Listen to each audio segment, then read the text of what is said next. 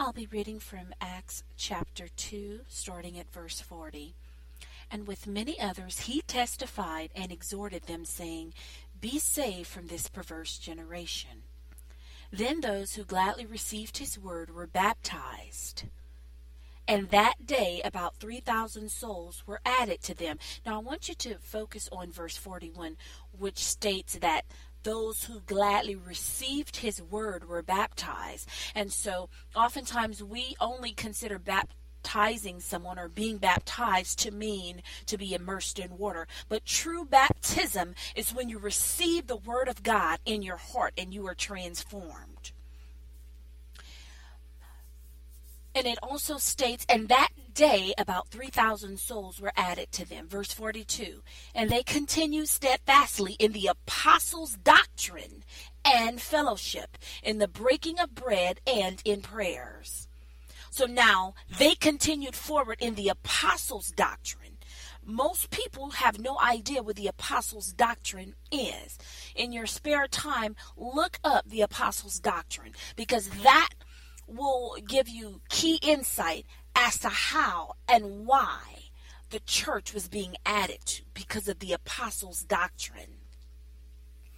Then fear came upon every soul, and many wonders and signs were done through the apostles. Now, today we have many who take on the title of the apostle, but they don't flow in the gifts that the apostle flows in signs, wonders, and miracles. They did mighty deeds if you are not flowing in signs, wonders, and miracles and mighty deeds, you are using the title without the anointing.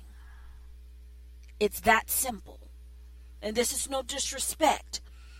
But those are the markings of an apostle signs, wonders, and miracles. Let me go to the Bible because I want to look this up so I can give you the exact verse. I know it's in Corinthians.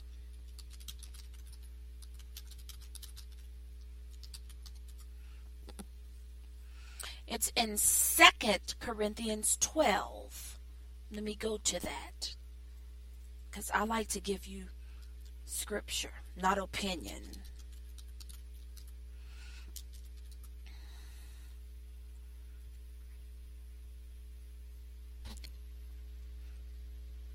It's Second Corinthians 12, starting at verse 11 the apostle Paul here is speaking. I have become a fool in boasting. You have compelled me. For I ought to have been commended by you. For in nothing was I behind the most eminent apostles, though I am nothing. So he was saying that they were not respecting him and properly honoring him because he was not one of the twelve that walked with the Lord. Now listen to what he said here.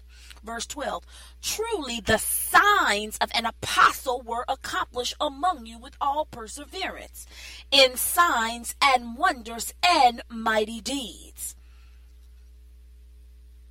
Again, Paul states, verse 12, Truly, the signs of an apostle were accomplished among you with all perseverance, in signs and wonders and mighty deeds. So you need to be flowing in signs, wonders, and mighty deeds. The marking of an apostle. Those are the signs of an apostle, that an apostle is among you. I just had to say that because people want to take on the title and they're ineffective because they don't have the anointing. If you know that you don't flow in signs, wonders, and mighty deeds, but you believe God has called you to be an apostle, well, then you need to use the title when you're flowing in the signs that you are an apostle.